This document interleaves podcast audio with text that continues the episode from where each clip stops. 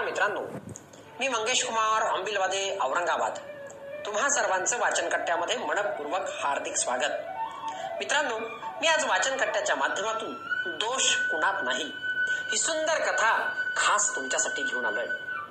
कथेच्या लेखकाचं नाव उपलब्ध होऊ शकलेलं नाही परंतु लिखाणाचं श्रेय मात्र नक्कीच लेखकाला देण्यात यावं. एका खेड्यात एक महाराज रोज शेतातल्या विहिरीतून पाणी भरून न्यायचे. यासाठी ते दोन बादल्या काठीला बांधून नेत असत. विहिरीवर दोन्ही बादल्या भरून ते घरी जायला निघायचे. मात्र त्यातील डाव्या बाजूच्या बादलीच्या तळाशी एक बारीक छिद्र पडलेले असल्याने त्यातून थेंब थेंब पाणी सारखं गळायचं. महाराज घरी जाईपर्यंत त्या छिद्र असलेल्या बादलीतून निम्मे पाणी वाटेतच सांडून जायचे. असं रोजच व्हायचं. एके दिवशी त्या गळक्या बादलीकडे पाहून चांगली बादली म्हणाली बघ मी किती महाराजांच्या उपयोगी पडते. पूर्ण पाणी महाराजांच्या घरापर्यंत नेते. नाहीतर तू पहा निम्मे पाणी वाटेतच सांडत सांडत येते. हे ऐकून त्या छिद्र असलेल्या बादलीला खूप वाईट वाटतं. दुसऱ्या दिवशी महाराज जेव्हा दोन्ही बादल्या घेऊन विहिरीकडे निघतात तेव्हा ती गळकी बादली महाराजांना म्हणते महाराज मी तुमची मेहनत वाया घालवते. रोजच माझ्यामुळे तुमचे निम्मेच पाणी घरापर्यंत जाते. म्हणून तुम्ही मला टाकून देऊन नवीन छान बादली का विकत घेत नाही? यावर महाराज हसून म्हणतात अगं वेडी आहेस का तू? तुला माहीत नाही की तू किती छान काम न कळतपणे करत आहेस.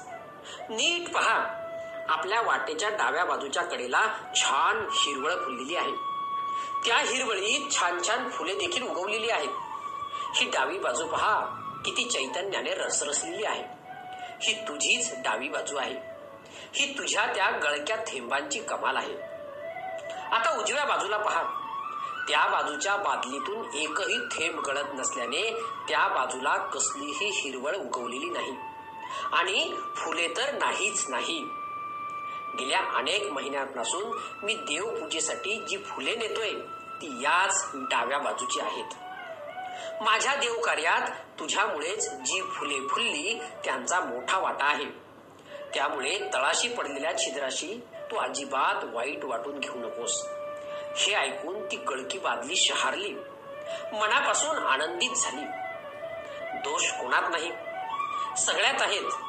त्यामुळे मी चांगला तो वाईट असे म्हणण्यात काहीच अर्थ नाही. पण त्या दोषातून जर कधी कोणाचे भले होत असेल तर तो दोष त्या व्यक्तीने अभिमानाने मिरवावा.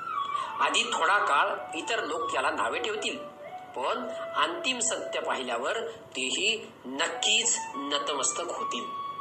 धन्यवाद.